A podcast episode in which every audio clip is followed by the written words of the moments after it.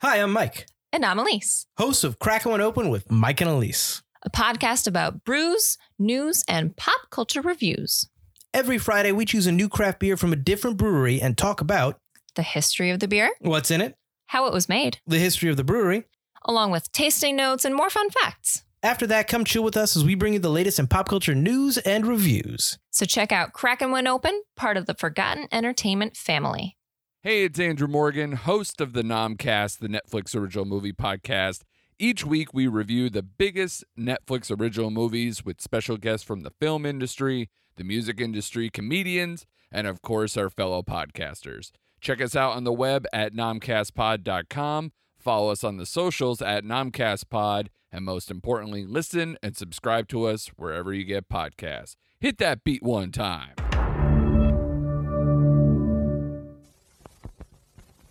Ladies and gentlemen, please notice that exits are conveniently located at the front and rear of this auditorium. When leaving the theater, we suggest that the exit at the front of the auditorium will allow you easier access to the parking areas. Thank you.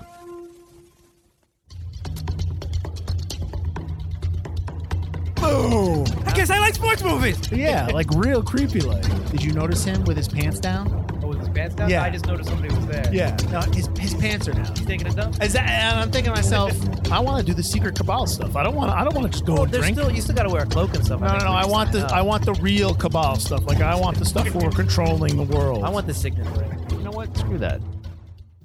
Hi, I'm Mike Butler. And I'm Mike Field. and you're listening to the Forgotten Cinema Podcast. Each episode, we highlight a film that, for a variety of reasons, was forgotten by audiences, whether it be because a more popular movie was released at the same time, or the film simply didn't catch on with an audience in its initial run. We'll discuss what we love about the movie, or maybe don't love about it, but we always think it's worth a revisit. If you enjoy our podcast, please feel free to rate, review, and subscribe on iTunes, Spotify, or wherever you're listening to this podcast.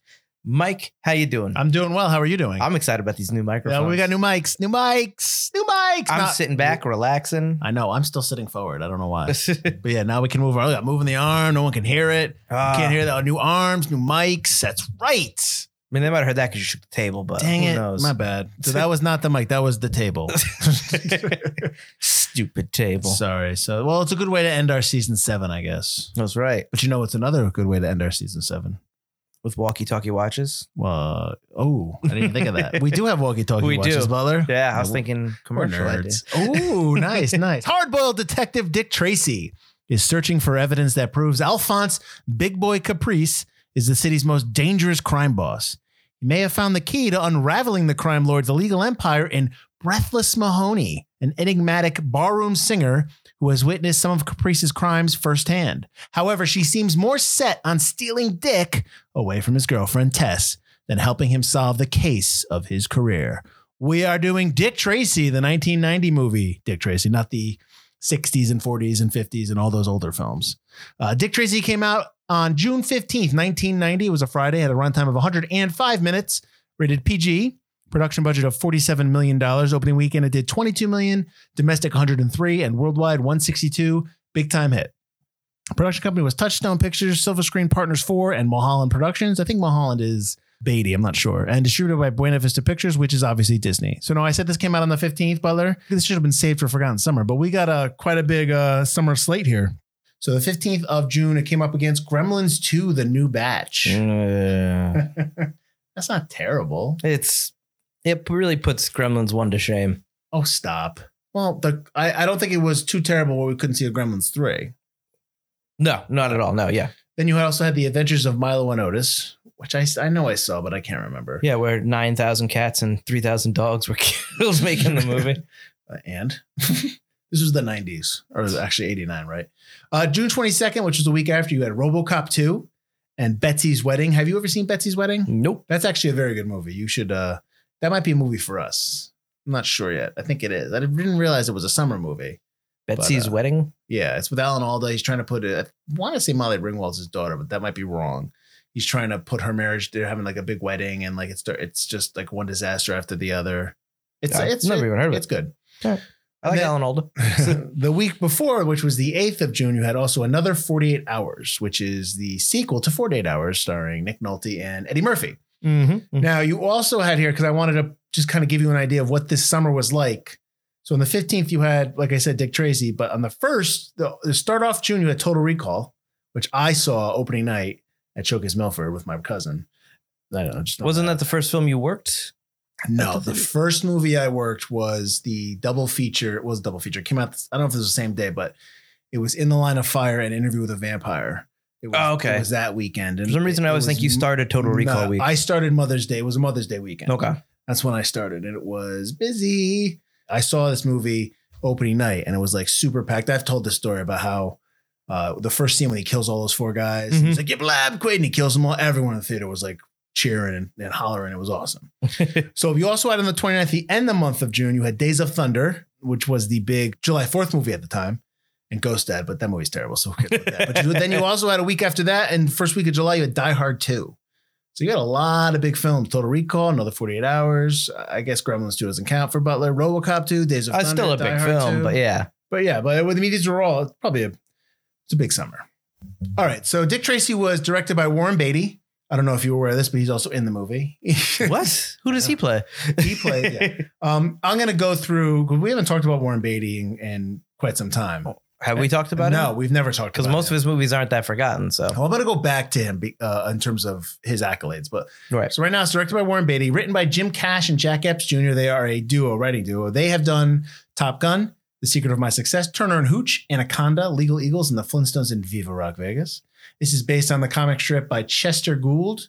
Uh, it's a cinematography by Vittorio Storaro. I think Mhm. I got that right. You did get that right. He won an Oscar for The Last Emperor, Reds, and Apocalypse Now. Composer Danny Elfman, who I, I'm a big Danny Elfman guy. He has done Batman, The Frighteners, uh, Men in Black, Justice League, and basically everything Tim Burton does. Uh, also, this was produced by Warren Beatty, amongst other people. Edited by Richard Marks, not the singer, but Richard Marks, the editor. He is nominated for an Oscar for Apocalypse Now, Terms of Endearment, and Broadcast News, as well as As Good as It Gets, so big time editor. This also had an uncredited rewrite by Bo Goldman. He, I would say Beatty brought him in, and he has won the Oscar for writing for One Flew Over the Cuckoo's Nest, Melvin and Howard, and he was also nominated for Son of a Woman. So Warren Beatty plays Dick Tracy. Again, I'll go back to Warren Beatty in a second. Charlie Korsmo as the kid. Apparently, we're doing a Korsmo double feature because last week we did. What about Bob? That's right. And he was in that. He's also in Hook, which is Butler's favorite movie, and. Can't Hardly Wait. Glenne Headly as Tess Trueheart. She was in Dirty Rotten Scoundrels, Mr. Holland's Opus, and John John. Seymour Cassel, uh, excuse me, Seymour Castle as Sam Catchem. He's in Tin Man, Inde- Indecent Proposal, Rushmore, and The World Tenenbaums. He's in. He was in a lot of uh, Wes Anderson films towards the end. He passed away two years ago. Charles Durning plays Chief Brandon. He's in the Hudsucker Proxy, which I love. Oh Brother, Where Art Thou, which I also love. Tootsie. He won an Oscar for To Be or Not to Be and Best Little Whorehouse in Texas. And then Madonna's in this movie. She plays Breathless Mahoney. She's in A League of Her Own, Evita, Body of Evidence, oh, Body of Evidence, and Four Rooms. You ever see Body of Evidence? no, I know of it, but I've never seen It's it. It's basically her and Willem Dafoe doing like you know sex things to each other and like you know pouring pouring uh candle wax on themselves and all that fun stuff. Ooh. It's, it's it's not as exciting. I mean, when I watched it, I was like, oh, oh, she's gonna get nude. And, yeah, it's whatever. and then it's all just Dafoe dong. Yeah, not in that movie, but yes. Ah, was did you see that movie? I don't know. Hmm. I don't know why I care. Al Pacino as Big Boy Caprice. He was nominated. He won the Oscar, excuse me, for Scent of Woman. He's also in Heat and then Jack and Jill. Now, say what you want about Adam Sandler's Jack and Jill, but I'm going to tell you right now, Pacino is funny in that movie. Did you see that movie? no, it looked awful, but okay, but there's a scene in that movie where he's on stage doing Richard III, and uh, Bruce Jenner's in it. When he was Bruce Jenner, now she is Caitlyn Jenner. right. But he's on there, and so he takes a phone call, and everyone's like, "Boo!" And he starts talking on the phone call, and Jenner's like, "Oh, do you want me to say this? No one's here to see you. No one's here to see. They're here to see me. They're here to see me." And then he starts yelling at the phone, and people think it's part of the act. And she's like, "Yeah, yeah." It, I don't know. He's funny. Pacino's very funny in the movie. I think Pacino Pacino picks some weird movies, but he's always good in anything He he's is. in. He gives his all to any role. well, he's nom- He was nominated for an Oscar for this movie, which is unbelievable. But he's the best thing about this movie. he's awesome in this Yeah, movie. William Forsythe as Flat Top. He's in The Rock, Virtuosity, and Raising Arizona. Ed O'Ross as Itchy. He's the- from the Cotton Club, Lethal Weapon, and Full Metal Jacket. You had Mandy Patinkin in here. He is in Lethal Keys. Weapon. Yeah. I was like, I know I've seen this guy in something. You didn't know who he was? I tried not to look him up because I figured you were going to tell me. I looked up everybody else but him. Okay. Mandy Patinkin has 88 Keys from The Princess Bride. He's in the TV show Homeland and the movie Alien Nation. Paul, ooh, excuse me, Paul Sorvino as Lips Manlis. He's from Goodfellas, The Rocketeer, Nixon, Cruising. I'm sure everyone knows this. James Tolkan as Numbers from the Masters of the Universe. he's the uh, he's Strick. What's the name of his character? Strickwell, Strickland. No. In Back to the Future. oh, and back to the Future, yeah, Strickland, and back. Yeah, And he's also in the TV show Nero Wolfe, which I always try to let everyone know I, I like that movie. Dustin Hoffman in a small role as Mumbles. He's won the Oscar for Rain Man, Kramer versus Kramer. He's also nominated for Wag the Dog, Tootsie, Lenny, Midnight Cowboy, and The Graduate. big big boy did it, big boy, big boy did it, big boy did it. big James boy. Caan as Spaldoni, I under, who has no makeup on whatsoever. So I'm wondering if they asked him to put makeup on. He's like, screw you. Uh, he's got that pencil mustache. He's obviously we know Caan from. We just did a movie uh, a few weeks ago, ten weeks ago, Thief. Mhm. which we both love. He's also obviously in The Godfather, and then a favorite of mine, Honeymoon in Vegas. Dick Van Dyke as D.A. Fletcher uh, from Mary Poppins, both of them. Chitty Chitty Bang Bang, the Dick Van Dyke Show, and he's also from Diagnosis Murder for all those uh, older people out there, or older fans, if you like Diagnosis Murder. And then I didn't realize that these two were in this movie, but you had Kathy Bates was in this film, and Catherine O'Hara is in this film, and I did not know that. And I'm and the Kathy Bates one, I had to go back. I was like, what? I had to look back and go, oh my god, that is her. So Yeah. I, I thought the same thing. I did the same thing when I was like, watching the credits. I was like, no way. Yeah. So now I promised to talk about Warren Beatty. So here we go. Whoa, whoa, hold on, hold on. Oh, also, Colm Meaney is in this, uh, and I got to point out my background. He's a cop. He's Barely see Chief him. O'Brien from uh, Star Trek: Next Generation, Deep Space Nine. You barely see him. I saw him quickly, and I'm just like, oh. and Listen, you never see him again. It's been like 12 episodes since I pointed a Star Trek reference out, true. so I had This to. I had to. All right. So Warren Beatty, just to give you an idea, he does a lot of stuff. He's also he's been nominated for 14 Academy Awards. So for writing, he was nominated for Bulworth, Reds, and Shampoo. You ever see Shampoo? Do you know what it's about? Uh, I don't think so. Okay. It's a very good movie. When I remember watching Shampoo, I remember seeing the poster for him, like, oh, Shampoo. And you think it's he's a hairdresser. And you think that, what the heck is this movie about? But it's actually more, it's a political movie. And it's actually really good. It's very good. Uh, he's also won, he also was nominated for uh, Best Adapted Screenplay for Heaven Can Wait. He won the Oscar for directing for Reds, and he was nominated for Heaven Can Wait. He was nominated for acting for Bugsy, Reds, Heaven Can Wait, and Bonnie and Clyde. And he he was also not best. Those were also Best Picture nominations. Uh, those same four movies, and he was nominated for that. So that's 14 Academy Awards. He's won. He's technically won two. One is the one for Reds for directing, but he also had a, Thalberg Award, which is like an overall achievement award. Right. So um, Warren Beatty doesn't direct a lot. Like he maybe has maybe seven or eight movies that he's done. I probably said them all here, but when he does something, it's like they're well received. But the actors don't like work. No, absolutely no. I know he's a bit he's a bit tough. So real quickly, this movie was nominated for seven Academy Awards. It has three wins. It won for best makeup, and won for best art direction and set direction, and one for best music, the original song. So which makes sense because that's probably the things that stand out the most in this movie. It was Mhm. not the other nominations were supporting actor for Pacino, as we said, who Pacino has supporting actor nods out the butt. Uh, for Irishman, Glengarry Glen Ross, and Justice for All, Dog Day Afternoon, both Godfathers, Serpico. Uh, the man's on fire. And then it was also nominated for best cinematography, best sound, and best costume design. So this movie was not ignored critically, but it perhaps was ignored, I guess. What's the word I want to look for? Popular uh, uh, through the audience. Historically, maybe Yeah. like it, it didn't. It was hot, and then it, the flame just puffed out real quick. Right, right. So Like it's not like it didn't make a ton of money. it did. It just made its ton of money and then disappeared. a couple of things that stand out for me uh, is the score. I always remember the Danny Elfman score because I used to have the two. I still have them. The two CDs that Danny Elfman used to put out. There used to be two CDs where it would just be a compilation of Elfman's work, Mhm. like Darkman, like old stuff. And then uh, this was on one of them, so I always remember the song because it's always like it's like track three or two or something like that. And I so I always remember the score, and I love Danny Elfman's score work. I I, I don't know why, I just always dig what he does.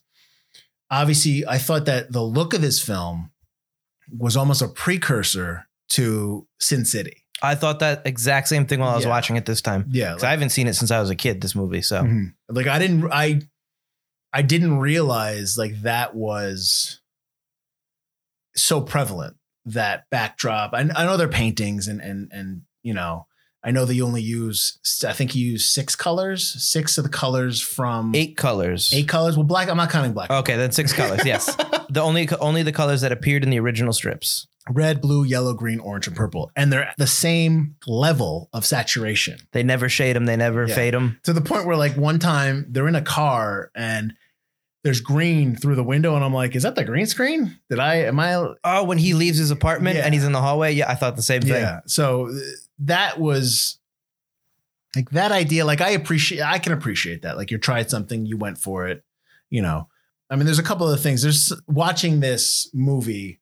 I did have some some issues, but just some things popped up that I don't think I've ever noticed before, and we can get into it a little bit. Okay. I'm curious because obviously I I was 15 when this came out. Well, how many times have you seen Dick Tracy? Also, I saw. I want to say I don't. I don't remember if I saw it in the theater. I don't think I did, but I, I've seen it more than once. Okay. Okay, so I but I have not seen it in quite some time. Okay. I mean it's it's safe to say I have not seen it this century. Let's put it that way. Okay. Um, so it's been a while. Uh, there's there's some things that really stood out to me that I was I questioned. I was like, what is what is this like? For instance, the beginning. You first see Dick Tracy and it's night, and then the next time you see him, it's the this is the same scene. It's the day. Then it's the night. Then it's he goes to the opera. It's at night. He comes. The guys are inside the. They're playing cards. It's the day. It's like I don't know what was happening in the movie. It was like going back and forth because then I initially thought well, maybe it's early evening. No, wait, they're at night. No, wait, they're in the day. No, what's happening? So some stuff there was kind of, it was almost like it was just pieced together, thrown together. Like a montage. Yeah. Right. I did read that there is a longer cut, I read that as well. Yep. two hours and 15 minutes, and they made him cut what?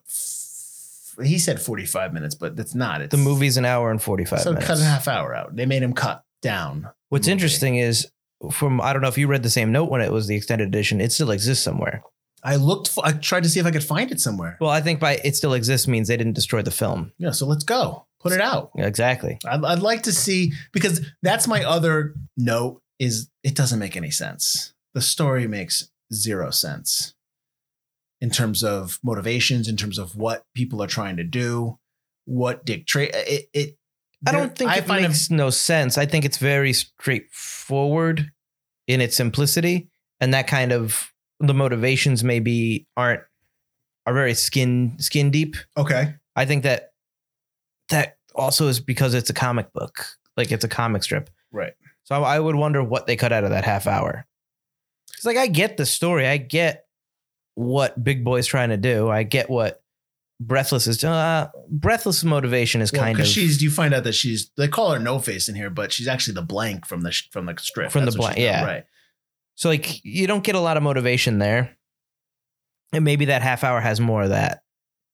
I don't know. I because her motivation is in the beginning. I don't know. So in the beginning of the movie, the first time you see No Face, she's giving money to, or he's giving money to 88 Keys to tell Big Boy to do something. I To tell remember. Big Boy that for ten thousand dollars, she can get rid of Dick Tracy. the blank will get rid of Dick Tracy. which makes no sense. Why? Because at that point, Dick Tracy hasn't spurned her. Dick Tracy, she's still she likes Dick Tracy, and she's trying to seduce him. So why is all of a sudden she's gonna turn around and? Well, I think the whole the whole plan the whole time is to get Dick Tracy on her side, not to kill him, but to sabotage him as a cop and ruin his relationships, and then use that to kill Big Boy Yeah, see, and take over Big Boy. That's a lot of inference. I didn't get that because Oh, I just okay. get like, I want you, you don't want me. Okay, I'm gonna kill him. I'm gonna get rid of Tess, but I want him, but I don't, but I don't want him. I tried, I tried Dick, and then I die. Yes. Like I've always felt that Madonna does not fit in this movie in terms of the feel of it and the style of it. She looks great. She sounds great. She's a good part of the movie. I'm not her in the movie is is fine. I just Mhm. didn't think she fit with the movie. Yeah, I feel like they wanted a femme fatale because it's such a classic stereotype of of noirs and Dick Tracy, Well, he's also dating her during this time. right? So, you know, Well, gonna Along with a million other actors. That was, one of his first notes on IMDb. Is just here's a list of all the actresses he went out with, and it's like a Oh, hundred actresses. I'm like, damn, good for you, dude. Uh, but I feel like they just wanted a femme fatale in the role to put her in there, Okay. but that his relationship with Tess is so much stronger than the will they won't they with Madonna that it's just like he's he's not. He's with Tess. But it doesn't see that that will they won't they with Madonna with Breathless, excuse me, is is hurts hi- his how we perceive him with Tess. Like he can't even tell Tess he loves her. But you know That's what his, I mean? That's but his thing. Yeah. eh, I don't know. I, the, the whole the whole thing with him and, and the women with Tess and, and Breathless. eh, No, you didn't like the test stuff at all. No, I just it was really tough to figure out what he was trying to do in order to make me relate to the character. Let's put it that way. Like there was stuff that he was doing that I just didn't understand.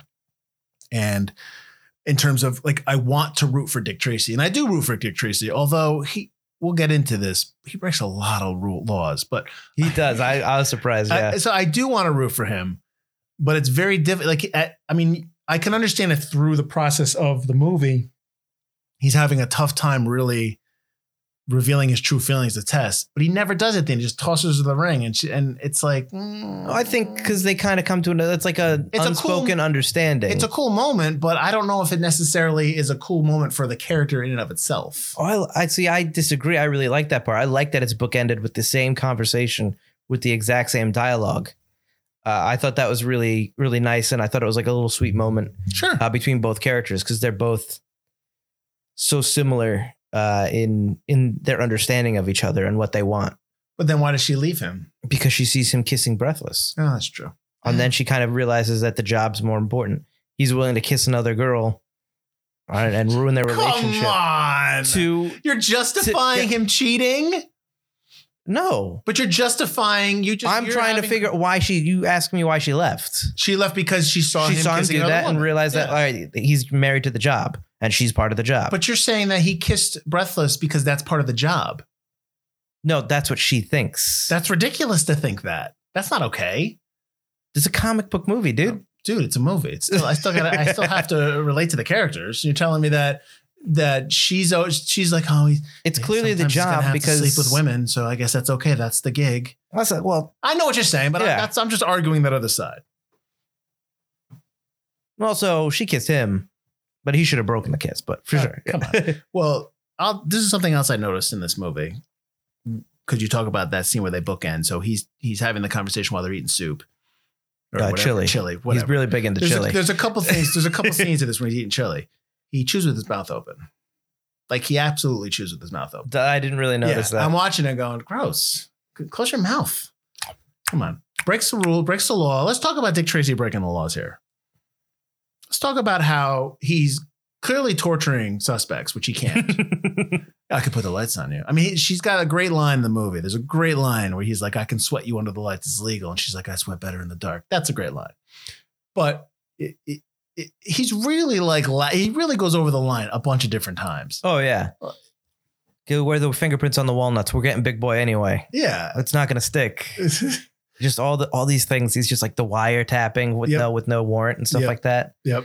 He's really big on. He's so he's so high on himself and knowing that he's gonna catch him and win in the end that he's willing to do all this stuff beforehand because he knows he'll get the evidence he needs later. He gets arrested, but his boys are just like, "Where are we going? It's a long drive to the prison." It's like, uh, we're okay with this. And speaking of that, like the back to business montage when they arrest Tracy and she's singing "Back in Business." oh, and they're Yeah. making all the money. right, and yeah. they're showing all the montage. They kill a cop in that montage. They actually, they absolutely shoot a cop dead, and it was just like, eh, all oh, do they? yes, I know they beat up a bunch of they store beat him up, owners. but there's a shot. There's a shot where he just he, he shoots a cop and he falls down. And he hit. I think he knocks over the apples or something like that. Okay. but they shoot him. It's like he's dead. Well, uh, uh, what are we okay with this? It, I, you're not supposed to be okay with Big Boy making the money. He's just making the money. I just um, cops don't really don't really do anything unless Tracy tells them, and he's belligerent to these people. He's Oh, man. belligerent to his colleagues. They do. They just ask. They're like little puppies to him, man. What are we doing, Tracy? What are we doing? What are we doing? Even his chief is like, what, what are we doing, Tracy? How, Yeah. What do you want to do? What do you want to do? Yeah, and like when even he yells at Mike, "Oh, we putting this chili, Mike Rubber." It's like Jesus, and Mike's like, "I don't know why I even bother, Tracy." It's like, uh, kick him out. I like that's like old school kind of dialogue though, which you. I really I like. got you. That's the other thing too. I I have here in my note is Dick Tracy denying civil liberties. You want your phone call, and then he rips the phone wire. Oh, off. You go. I'm like, um, he gets his phone call, Dick. Did you notice that the movie has a ton of split diopters? I, you know what? I did. I think I did, but I just didn't write them down. But go ahead, hit me. with Split diopter when he looks at his watch in the beginning. Split I like, I diopter. like that I've trained you to look for the split diopters. But go ahead. All right. Split diopter when uh, he's holding the walnuts and looking at them, and they tell him that there's no fingerprints on the walnut. Gotcha. Split diopter when the kid's looking at the wallet. Yep. Okay. Yep. Why don't you let everybody know what a split diopter is? I'll tell him when I'm done listing them. Ooh. Split diopter when the orphanage lady comes to take the kid and he's looking at the door. Yep. Split diopter with mumbles in the recording when he's listening to the recording going. Yep. And that's what I got. I got four split diopters listed, but I think there were five. What are they? What is it? What is so that? split diopter is when you have two things in focus, one in the background and one in the foreground, and you have to split the image and put them together, They're which usually creates times, a yeah. uh, kind of a ripple effect in the center of the Yeah, screen. you're you're you're merging two copies of the film.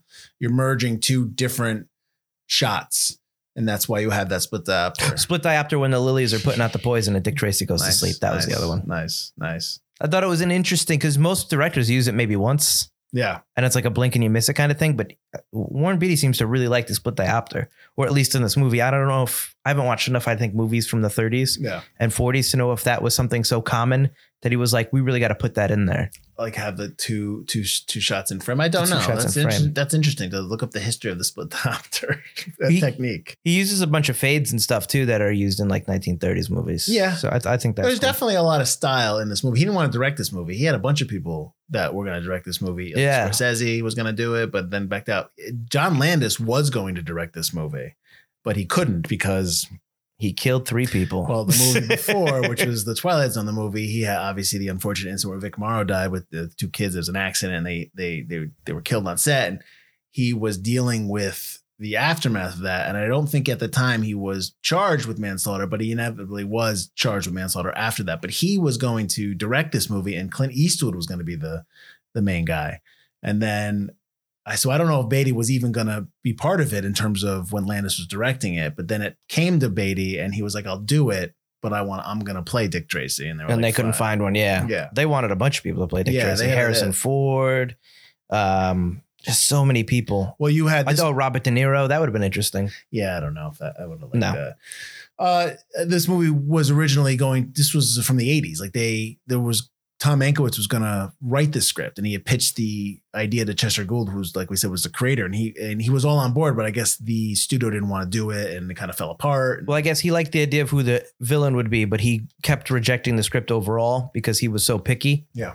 And so when he finally passed and his family had the the rights to it, the estate was a little more malleable in terms of how to work and stuff like that. Right, right. I mean, most of these characters, with the exception of Big Boy, are pretty much straight out of the comic strip. Well, the look, The look of them, right, yeah. Big Boy's look is he's bald in the comic. Yeah, Al Pacino chose his own design for it and Yeah. worked with his own makeup artist to make his prosthetics. Yeah, I guess that makeup artist went on to become his makeup artist for the rest of his life. His personal, yeah, his personal he one. He still does it probably. Um, so yeah, so I thought that was that was interesting too. Uh, there, yeah, the villains in all these villains in the movie are from the comic strip, except three, and that's Numbers, DeSanto, and Louis the Louse. Were all created for the movie, so they were those they were not in the comic strip, and which is pretty impressive. And I think Beatty purposely, well, I don't think I read it. Be- Beatty purposely put all the villains in the movie because he wanted to not save them for a quote unquote a sequel. He, he didn't think that there was going to be a sequel, so he wanted to use them all now. Right. So uh, yeah, so that's why. And this is the highest grossing film of Warren Beatty's career. It's the most accessible Right. of his career for the most part. Uh well, I mean, I like I said, there I there's he's a, you have, you haven't watched a lot of his movies, have you? I've watched a decent amount. Yeah, Well, they're mostly like this is the only one like you can watch as like a kid or you teenager. Bulworth, right? I like I love Bulworth, Well, yeah. That's more recent, but like you should. But that's political. That's still kind of an so adult all his film. movies Yeah. are like that. exactly. So this is more accessible. This is just a blockbuster popcorn. I got you. I got you. But you should. He's got his own style, and I know that he's difficult to work with in terms of Yeah, he wanted uh, directing. Gene Hackman to be in this movie again, and Gene Hackman said, "Not after Reds." He goes, "I love you, uh, but I can't. I can't do it again." Yeah. Because he would do, and when he was directing Reds, he would do a hundred takes, Well, he's like well, like Kubrick or like uh, Fincher. million, like something like hundreds of miles worth of film came back for that film. I was reading, and Jack Nicholson got to the point where he was so frustrated filming Reds. He said, "Just tell me what you want, and I'll fucking do it." and the entire the entire crew, I guess, started applauding when he said that because they're just so sick of uh, his directing style. yeah. but we we talk about that a lot. Like that's a little excessive when you get to hundred takes. It's not knowing what you want, it's, or it's not being confident in knowing what you want. Well, I mean, he's Warren Beatty. I'm not going to really go against what Warren Beatty wants to do because he's a proven talent. Well, the Just films are awesome. Yeah, talent right. Kubrick's a proven talent. Like you know, I know that Fincher has a certain philosophy where he gets to a point where the actor's not acting, he wants real life. I get that, you know, I understand that, but like you're still making movies and telling stories. It's, it's so it's there's nothing. I mean, you're gonna tell me that like Al Pacino is Big Boy Caprice that needs to be something that's realistic, and it's, it's Al Pacino screaming and yelling, and and he got you know well, this is Al Pacino. It is. This is like beside. as a uh, screamist. yeah, this is him. If you thought when you watch Devil's Advocate that Oh. that's him at his most Pacino, oh no. you have not seen him at his most Pacino until you see Big Boy, where every line is a Pacino line. I, I, I can't stop laughing when they're doing the number when he gets the club from Lips and he's like dancing, with, them. I'm like, uh, no, terrible, wrong, wrong, do it again. You don't know this, and you go down. look, I broke his finger. You think I broke his? No, look, he's playing better than ever, better than ever. I love that he quotes like all these famous political, like American, like presidents. yeah, Benjamin Franklin. yeah. Thomas Jefferson. I have an idea. I have an idea. Hold, wait, wait. Idea's coming. The idea's coming. The idea's coming, and it's gone. At the end of the movie, he's running to the drawbridge and he's like, "We're gonna go hide out in the city. We're gonna jump. They're never gonna find us. We're gonna hide out in the city." And I'm thinking, "Aren't you in the city? Where are you?" They're like in the outskirts, I guess. Yeah, but you don't really get the idea that Yeah. they never established that. Yeah. Warren Beatty still talks about doing a sequel. Still, like, because this movie has been locked in real brief, if I can get to it real briefly. Art Linson and Floyd Mer- Murtrux or Mutrux or whatever, Mutrix, whatever, they were co producers and they were responsible. They purchased the movie, the rights to the movie 1st Mhm. And, and then, because obviously what ends up happening is that they couldn't get the movie made and then it basically, tra- and Warren Beatty took it over. And after the movie came out, they launched a lawsuit against Warren Beatty. And they were saying that they were owed profit participation from the film. That lawsuit prevented Beatty from producing another movie for two years, but that was eventually settled out of court. And then there was issues where Warren Beatty was suing Tribune Media or somebody like that because they were withholding money or there was some kind of there was some kind of issue. This still is going on as of 2017. It is still going. I don't know if they've settled it, but this was going on throughout the last 20 years of just lawsuits and Beatty going after them. And and he was quoted in 2017 as saying that he still is interested in doing a sequel, but it's like you're not in it. You can't be in it. It's 81 years old. Yeah, I mean you have to recast. Did So- you watch the Leonard Maltin interview he did No. as Dick Tracy? Oh my god, no. I heard that he did that to keep the rights of Dick Tracy though. Oh, okay. So I heard that he I don't know if it's that or a short. He had to do he did something to retain the rights of Dick Tracy, which is why he probably did that. It's a short where he's playing Dick Tracy talking to Leonard Maltin about the history of his character. That's why then. Because he he had he did that for that reason. But Right. I did not see that. I I skimmed through it uh, I've seen when his I was watching performances like on, YouTube I've seen his stuff. two performances on the Oscars. but I, I wouldn't mind seeing again not a sequel, but like a a sequel. I mean, obviously, like you said, he's not playing the I think character, they could but do I think they should just do it again. for sure. Yeah. I I think what I really like this when we talked about it being Sin City is I think I prefer the style here than Sin City because Sin City really, and this is just the nature of the beast at this point, overutilized CG in a lot of ways for its sets and some of its coloring and all that. I really respect the use of color in this film, coloring all the props and stuff like that, even though at some point it was a little weird and janky, but I feel like you could do it better today. So you want so in Sin City, you want more tangible stuff on screen rather than less of the animated. It's so stuff. easy. Yeah, it's so easy to tell that each shot is in front of like a 10 foot green screen in Sin City. Right. And in Dick Tracy, it's like they colored this whole massive studio set. Yeah. You know, blocks and blocks of set and all the indoor and outdoor locations and all the props and food. It's really impressive what they managed to do. And I'm far more impressed with that than the CG utilization in Sin City. Although Sin City also used a bunch of makeup effects.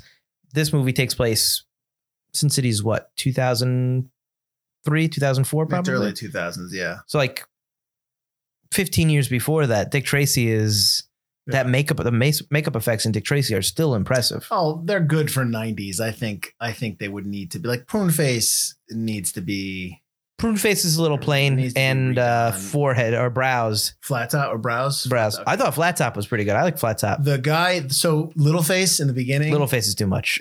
that's a kid. So his they had to make his face obviously he has his small face but a big head. right. They had to actually put a kid's face in there and the background, and then they dubbed over the voice, and then the background is a is a is an adult actor when you don't see his face. But yeah, they had to do that for him. It reminded me of Big Trouble in Little China when he blows up at the end. Yeah. "Ah," does that, which is funny for that movie because it's shocky. Right. Uh, I think while the effects are good, I think they kind of pull me out a little bit. And I think if you're going to do it now, they need to be a little, More subtle. yeah, they need to be less so overtly. I have a rubber mask on my face, kind of thing. I keep thinking of Prune Face. That's what I keep thinking of because Prune Face actually, it's it's an homage to Ronald Reagan. Yeah, they wanted actually Ronald Yeah, Reagan to play they the wanted role. Reagan to play, which I don't know how you're doing that, but they wanted Reagan to play it, and he obviously said no. But they make his look like they gave him like his face, like certain like freckles and stuff like that, and certain wrinkles look like Reagan. So if you watch that and you see Prune Face, like oh, he looks like Ronald Reagan, that's on purpose. Right. Uh, but I think I would like it toned back just a little bit, maybe like sixty percent of what they have. That's all. But I think it would work. I, you know. Did you know that Sean Young was in this movie? I thought she uh, she was, she was playing Tess Trueheart. right, and she got cut after She- she like a couple weeks. Yeah, fired. Yeah. So she got fired after a few days by Beatty, and then she accused Beatty of firing her because she wouldn't sleep with him. And then Korsmo's mom, I guess who was I, she's always on set, Mhm. said that the rumor was that she was just too demanding, and she, you know, and they decided that they didn't want to put up with it anymore. And he and Beatty is is issued a statement saying, "I made a mistake casting her in the part, and I felt really badly about it." But you know, so it's tough because she's got a history of being difficult, when I she but does, Beatty has a history of betting a thousand actresses, so it's tough. uh, yeah, yeah, I can I can understand that. Oh, Warren Beatty, you You hound dog, you. we haven't even talked about Dick Van Dyke. I said he was in it, but he uh, he plays the the corrupt DA. Mhm. He broke his shoulder when he got shot. So when the blank shoots him and he falls back, it's only take the head because he broke his shoulder when he did that. It's like ouch, ouch. Yeah. I like the uh when he's shooting they're in the shootout with Dick Tracy when he's shooting the uh the police cars as they drive by. Oh, There's the close up with the explosion of the police car. yeah.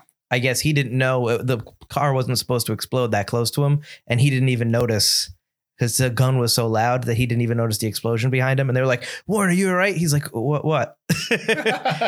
so that's the that's the one take they used too because well, that's a great shot. yeah, but he didn't that- even know that yeah. he shouldn't have been that close. He definitely looks the part. He's definitely. I mean, they were going to give him like a prosthetic nose, which was stupid. and they decided it didn't look as good. no, Yeah, but he's definitely like the the opening scene when he's in the hallway with the shadow. He's in the his door hallway, and you see him with the outfit. He looks pretty perfect. He's perfectly cast. Oh for sure. And he Yeah, looks great uh, as Dick Tracy. There's not, you know, maybe my maybe my notes are picky or nit- nitpicky, but you know, I, I don't know. I'm also 15 years no, 30 years removed from seeing it. Holy cow, this movie's 30 years old, Butler. I know. You're old, don't you? yeah. I mean, I love the way the film is little 1930s and 40s and comic book things they do in terms of cinematography as well. I love the shadows of Dick Tracy Mhm. when he's sneaking in to the warehouse when his uh was it the police chief? No, it's his No, his the, guy with the idiot who spilled the coffee when the guy, yeah, the listening, listening guy. He's he's getting cemented Yeah. and you have Dick Tracy moving from box to box hiding in the warehouse. You see his shadow is far away from him as he's moving, which is clearly another actor probably against another light Yeah. mimicking his moves, but I thought that looked really cool. They do and that really well done. he fights somebody. He punches somebody and then he shows up. They do that. Again. Oh, they do that at the Mhm. end. Yeah, Yeah. I think that's really cool. Uh, did you notice that the face was like the the blank sounds a lot like Princess Leia Yeah. as the bounty hunter? Yeah. was- Ato, ato. I was waiting for uh for her to say that uh Warren Beatty had uh was recovering from cryo sleep sickness. you are recovering from hibernation sickness. What? At first, because I haven't seen this movie in forever, I thought that might have been the shadow. I was like, oh, are they doing like a crossover Eh, thing? very similar to the Shadow. The Shadow's 94, so it's same pulpy kind of like Dick Tracy's a comic strip, but it's pulpy comic. Right, yeah. Same, same style. In fact, I wouldn't, I'd be okay with if that's the kind of tone you use for Dick Tracy. If you do another one, the shadow kind of dark underbelly tone, more, you know what I mean? A little more noir. less schlocky, not schlocky, less comic Animated. strippy and more pulpy. I think that would work really well for Dick Tracy, a shadow like. Well, I know they wanted to do the team up film with Dick Tracy, The Shadow, Phantom, and one other character from the Pulp Radio shows. little uh, little world building. That's what they yeah, that's what they want to do because I believe Dick Tracy is rights free. But obviously Warren Beatty can't do his version because his version is not his version is literally a sequel to the film. yeah, yeah, So that would be tough. yeah. But I believe all of those classic characters are rights free. But it might be a situation like Sherlock Holmes where, you know, Oh, those right. last two ones are not, but everything else is. Give me a break. So you might be able to only use, you know, half the uh of his rogues gallery or something like that. Big Boy slaps a lot of dames in this movie. He But, like- slaps Breathless like four times. Really like less hard, but more just being annoying, more just Yeah. like demeaning. More like that wasn't the intent. And then you know, like I just I thought I'd hit you in that scene. I thought that'd be okay. Is it all right if I hit you? Yeah, all right. And he like maybe felt bad about it. So he just just little slaps. when she has that line, which is another good line, but you know, it's it's unfortunate she's like, you don't know whether you want to hit me or kiss me. I get that a lot. I mean, it's a nice line, but then I'm thinking, geez, Yeah, she's clearly been abused a bunch. Like Oh. a lot of her lines are like, hmm. yeah, The one line that kind of grossed me out is when uh, she's at the other side of the door and he's waiting for Tess to bring back ice cream. And he goes, What kind of ice cream do you get? And then at the other side of the door, he goes, Peach. But you might want to hurry up. It's starting to run a little. And I was like, Oh, oh no, come on. No. I love the uh, the montage though when he's starting to shut down all the big boy stuff when the microphone's working at first, yeah. and you see like him popping out from behind a counter, going like, "Ha!" We're behind the two pieces of meat. It's just so stupid and so when he punches ten dudes, Oh yeah, it's so old school, like 1940s, that it's just like so cheesy, but uh, it's it's pretty good. well, that's like the back in business montage. It's the same thing. Right. I wouldn't mind him. Like obviously he fights Big Boy, but Big Boy wouldn't. You don't think Big Boy should put up as much of a fight as he does against Dick Tracy? Well, Big Boy has this weird idea that Tracy's gonna join him. I want you to join me. Like, Yeah, he never wants to kill him. Yeah, I don't get that. Come on, I'll deal with Dick Tracy. Dick Tracy is mine to deal with. Yeah, he's still like, are they brothers or something that we don't know about? Uh, that'd be interesting, but I don't know. Yeah, yeah, I didn't get that. I didn't get that. Do you like the kid and that storyline? I don't mind him. I don't. I don't hate it. It's fine. I mean, you you know he's gonna end up with him at the end or end up with Tess. No, I don't, I don't mind the kid stuff. The kid's fine. Why you don't like it? No, I really like it. Yeah. I don't because again, I the only thing I think I told you in the last episode, the only thing I remembered was the way the villains looked. Right. So when I'm watching it this time, I, I forgot all about I didn't remember anything about the kid stuff. And I really enjoyed that it was this family dynamic and them trying to build a family and the kid kind of becoming his son. Because that's the kind of thing you'd maybe make in the fifth movie. Let's give him the kid. And now, now it's like, let's show this more emotional side to Dick Tracy. And Yeah. I enjoy that they put that in there because a lot of these characters, like Batman, like the Shadow, you never give them feelings Mm-hmm. other than the job. And I like that Dick Tracy had this this family unit he was trying to stick together. And I like his emotional moment with the kid when he hands him the certificate at the end with his name on it, Dick Tracy right. Jr. in the prison, in And- the jail. Yeah, and it's almost like Warren Beatty as uh as Dick Tracy is holding back crying, Mhm. and that's a very delicate personal moment in a film where these kind of heroes never show that kind of side to them. So I really, I really enjoyed that. I thought it was a really good moment. Well, Breathless has a couple scenes like that too, where she's kind of the emotion, uh, like when they're at the docks. But speaking of that, so at the docks, when he's again trying to tell her, "I want you to," te-, she's like, "You want me?" He's like, "I do want you to testify." To testify, yeah. When they go to the one of him, she completely blocks his face. Like Mhm. here, like you can't even see his mouth. You can't even see his nose. And I'm sitting there going, "You didn't have another shot. You you you couldn't move to another shot. What is this? I can't.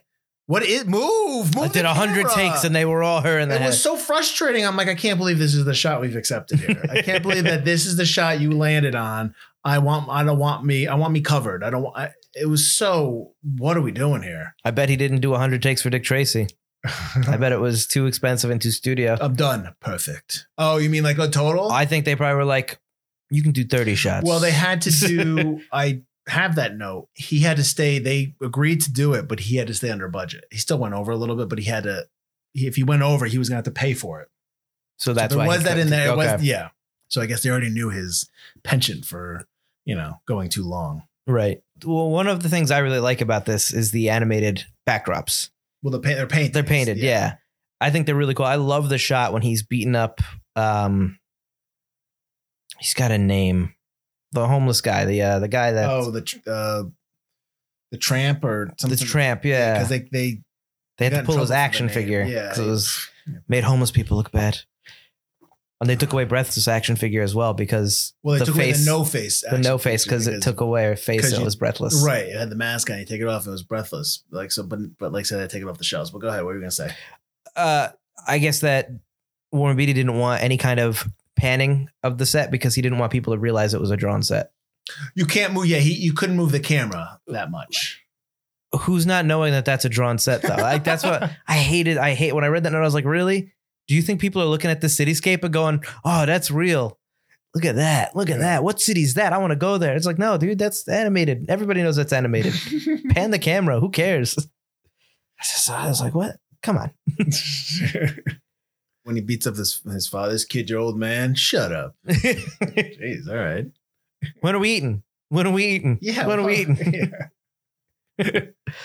The other thing, I really like the uh, steam uh, when the steam engine starts going off and everything's shaking when when, at the, when they're Oh, at the bottom. he's in the when he's tr- in Tess's apartment. yeah, and they're in the I guess the boiler room. Uh, boiler, that's what it is. Right. Right. And the boiler starts shaking. I thought that scene was really well done, and I Oh, the thought that was, shaking. Yeah. the camera shaking. No, the machine's shaking too because Oh, it's right, coming right, off the right, hinges. Yep. Yep. I thought that was a really cool look to it. I thought the scene was, I like the juxtaposition between the action happening in this very light or bright basement where you usually get like dim and dark kind of a scene, and it's very bright.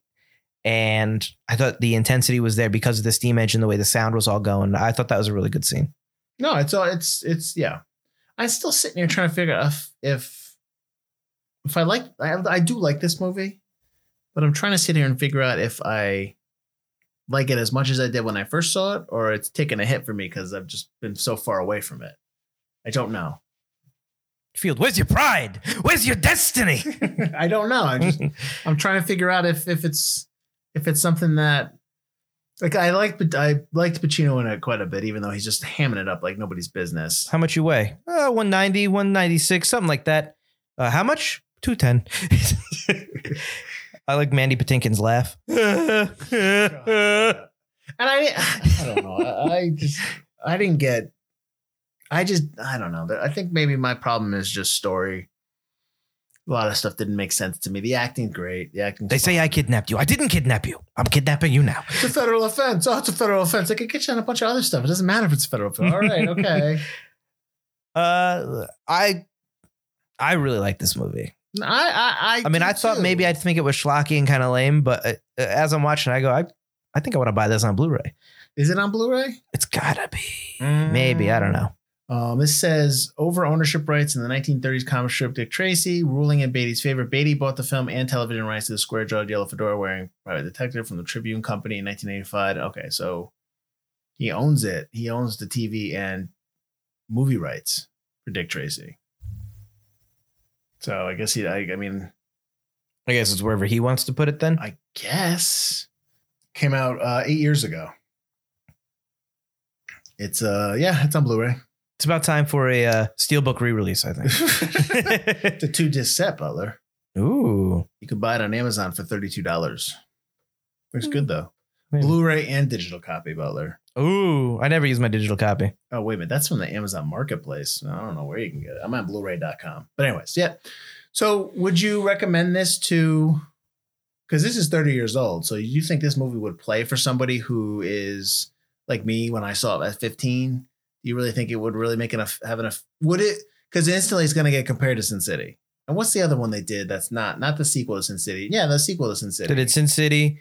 They did. All Rodriguez's movies now are kind of like this now. Shark and Lava, uh, Shark Boy and Lava Girl, their new one now. We are heroes. They're they're all like on. They're all massively digital. On Oh, massive! And in terms of that, yeah. Yeah. But also, there was that one that didn't really do well. it wasn't Sin City. It was Samuel Jackson's in it. yeah. But anyways, th- those are more stylistically closer to Dick Tracy. Do you think that if I told some eighteen year old, hey, you should watch Dick Tracy, that they're gonna just crap on it because it's not what Sin City was? It's very different. It's very cheesy. It's very just comic strippy. And Sin City might have that same style, but Sin City is also very adult, very graphic. Right. Uh, I think Dick Tracy, if you showed somebody who was interested in film Dick Tracy, I think they'd really appreciate a lot of it because of the colors, the use of the sets, the practical stuff, the makeup effects, the acting. Al Pacino. Uh, it's all very, very well done, all very slick, all very stylish, all in camera. Like this is what you can do. in camera without relying on CGI. An 18 year old, I don't think would like it. A kid would like it, and someone in their 20s would like it. But I think once you're a teenager, I think you're gonna think it's lame. I think you got to get out of that. This is lame mindset first, and when you start to appreciate stuff again, when you start to stop just being like, it doesn't have enough like boobs or blood or swearing and stuff like that. You know, that's kind of that's that's kind of what teenagers are going to look for in a movie like that because of Sin City and because of some of these other more like if it's pulpy, it's going to be more adult and graphic now. I think that's kind of what they're expecting. okay. I'm watching this now and I'm watching this going, I love this. This movie's awesome. And my parents always had the VHS and I never Mhm. watched it as a kid other than the one time. And I kind of regret that now. I think it's got a lot of stuff going on where it would uh, keep somebody, keep a young boy interested or a young girl interested in in this movie. I mean, it's a PG movie, so you're showing it to your tweens. Mhm. Um, I think maybe it would slow down for the Breathless Mahoney stuff. You know, just kind of like when she's trying to seduce him. To emo- yeah, I, I think they would just get bored. I don't think they don't. They, you know, maybe the older boys would be like, "Ooh," but I think they would just get bored. and they're just liking the dresses. They Yeah. want the action. They want the fighting and all that stuff and the montages, and that would work. and the monster people. Yeah, yeah, that would work too. So I was looking at the Blu-ray stuff. So you can actually get the DVD. The single Blu-ray is 10 bucks on Amazon. But if you want the Blu-ray and digital copy, it's $111. I don't need the digital copy that much. Yeah, well, give me a break. Give me a break. Ugh, anyways, so you know, I I do like the movie, but like if somebody came at me and was like, "Oh, this is," do, do, do," I'm like, I'm like, okay, it's just. I think it's a movie where if you don't like it, it's just not your cup of tea, kind of thing. So I can respect that. Is this not your cup of tea? No, it is. I'm saying Okay. I'm saying like just some movies like when we talk about Thief, which was 10 weeks ago, and I'm just saying that because it was what we just got released Right. if somebody says to me, oh, I didn't like Thief, I'd be like, look, it's a good movie. You may maybe you didn't. Re- I you know I mean I would make that point. Right. It's that it's a really good movie, and and it's you maybe okay. I get it. You don't like it. Objectively, you should notice that. that what's great about this it, right. movie. If someone says I didn't like Dick Tracy, I think more goes to the fact that you just didn't like its style, and I can't argue against that because it is very stylistic. Right. You know, like Sin City. Like someone doesn't like Sin City. I get why they wouldn't like it because because it's just I don't like that. I don't like how fake it is or something like that. Right. Like, you know what I mean? Like it's just that's more of a stylistic choice that they didn't relate to, and I can't argue that point with them because that, that okay, I get that. Right. But the movie like Thief or a movie like Godfather Part One, like those are just classic films, and it's like you, those are really good movies. So I think that's what I'm trying to say. Belaboring that point, apologies. So, have you figured out if you like this movie? No, I do. I said I like this movie. I'm just saying that I don't. It's not a movie that I would. I'm not gonna die on the mountain for if somebody's like, "This movie sucks. I hate this. I hate that," and I'd be like, "Oh, I think that's all right. Oh, I want to see you later." Like that kind of thing. Do you think you'd like it better, or do you think it would be more? Do you think people wouldn't have forgotten about it? I mean, even Al Pacino says it's forgotten. Yeah, yeah. No, it, uh, listen now. If you want to come on this this show here and talk about it, we're more than willing to have you. Oh yeah. He said like you know he, it was a, one of his favorite roles. He, Yeah. had, he had a blast doing it, but unfortunately It just kind it just kind of faded yeah, away. Yeah, no. Uh, do you think that it maybe would have more staying power if we got that two hour and fifteen minute version? I mean, it's not a, that's not a terribly long movie. I'm surprised that they really were like, you got to cut it. Well, here's the thing. Also, so this movie, even though this movie's 30 years ago, Mm-hmm. you have Warren Beatty, Al Pacino, uh, James Caan. You have all these movies. You have all these Dustin Hoffman. All these, All these big stars. but they're older actors at the time. They're not. They were big in the 70s and 80s. hmm and this so this movie pops up in 1990 and the and you have a whole new slate of new actors and new movies because you talk about how Total Recall's out with Schwarzenegger and Die Hard 2's out this week with with uh Bruce Willis, Bruce Willis right? the same month like you have all these Eddie Murphy and other 40 hours I think you have a point where when this movie came out there was a shift in kind of the popularity of actors and actresses in terms of younger audience you know new actors new people the, the you know beatty and they're kind of towards the tail end where they're transitioning to where they're no longer going to be leads they're transitioning to more supporting actor roles and i think Right. maybe that probably affected its staying power like it did the money because you it did the money from all the people that remember them from the 70s and 80s and i'm not saying their careers ended after this i'm just saying that there's a transition Right, with you know how they're perceived in terms of right. what you see on screen. I think that has to do with its staying power. That's probably why it didn't. It really just kind of got forgotten. So you got to figure out the '90s are just like when all these new like True Lies I talked about with Schwarzenegger. You have uh the Matrix. You have the Die Hard. You have all these new new people that coming out. Like no one's gonna remember Al Pacino, Warren Beatty in a 1990 movie. eh, In you know eight- six, 10, 15 years later, then it's not really going to be somebody people want to consume anymore. So do you think Warren Beatty should have stopped casting every single one of his friends and tried to get at least one younger actor in there? No, I th- why why should he care? He, he's doing a movie. It made its money. It it was Right. It, it was a big hit. it was a hit. It's just it wasn't a hit that has staying power because their I hate to say this, but their stars were fading at this point. Mhm. And just in terms of the long run, in terms of just their like you can look back and when you watch it, you're like, wow, this movie's, you know, it did a lot of business. Wow, why why is why do people not talk about this anymore? And I think that has everything to do with kind of when it came out, who was in this movie, and the fact that people were already moving on to all this new stuff that was coming out. Right. and new actors and hot directors and all that stuff. And just i think that that kind of affected dick tracy's staying power moving forward.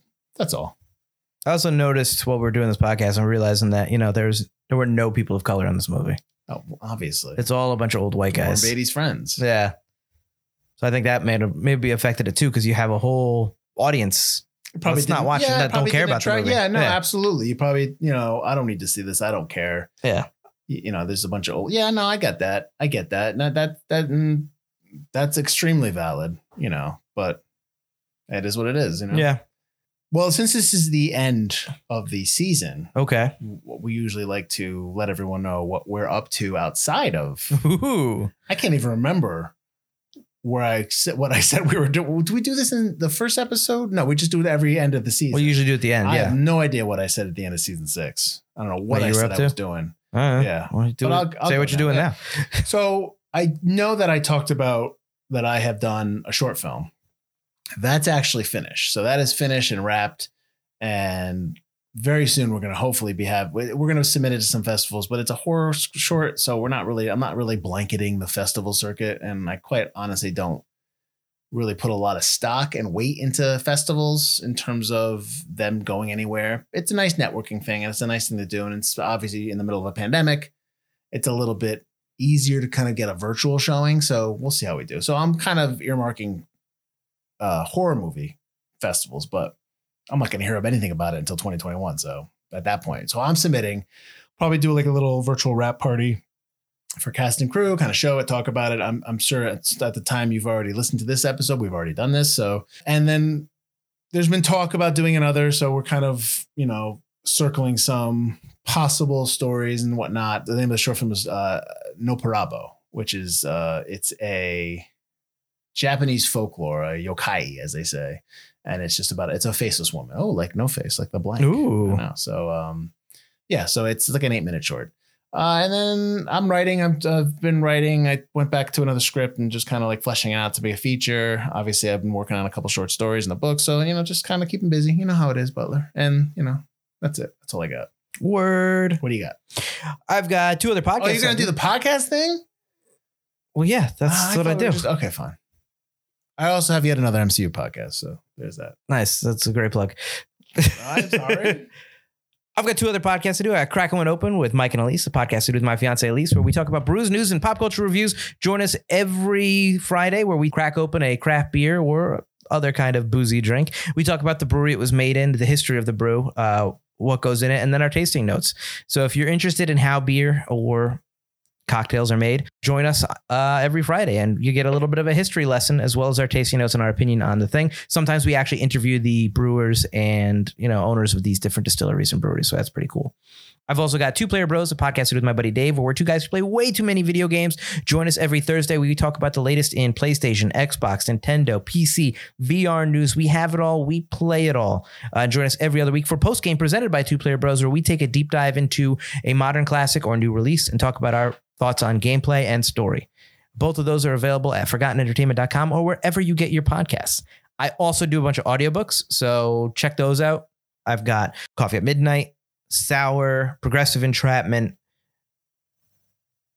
The Final Girl, Vacation Planet, Switch Art Fraud and Gangsters. They're all very different books. Some of them I do accents in. So check those out. And I guess I'll do it a little bit better. I have another podcast, is yet another MCU podcast. We talk about Marvel movies with, with my buddy Pat Whalen. I at this point, when you're when you're listening to this, I will say that that is a limited run. We are actually wrapping that up towards the first week of March, so it's we're only doing the Infinity Saga, and then maybe we'll pop on a little more after that. But uh, yeah, so that's yet another MCU podcast, part of the Forgotten Entertainment family. I do not do narration. I do not do voiceover work, so you don't have to worry about finding me uh, any work there. So join us next week as we start off season eight, where we're going to be covering the 1996 movie Beautiful Girls, starring Timothy Hutton. Uh, who else is in this? Natalie Portman, Matt Dillon, uh, Michael Rapaport, Mira Sorvino, Rosie O'Donnell. Wow, I can't remember I name remember all these people. Directed by Ted Demme. Mike has never seen this movie. Nope. As it is a mid 90s movie, I have definitely seen it. So, and I don't know when the last time I saw it. That might be a movie that I have not seen this century as well. but uh, that's next week. Season eight starts. Beautiful girls. Until then, I am Mike Field. and I'm Mike Butler. This has been Forgotten Cinema.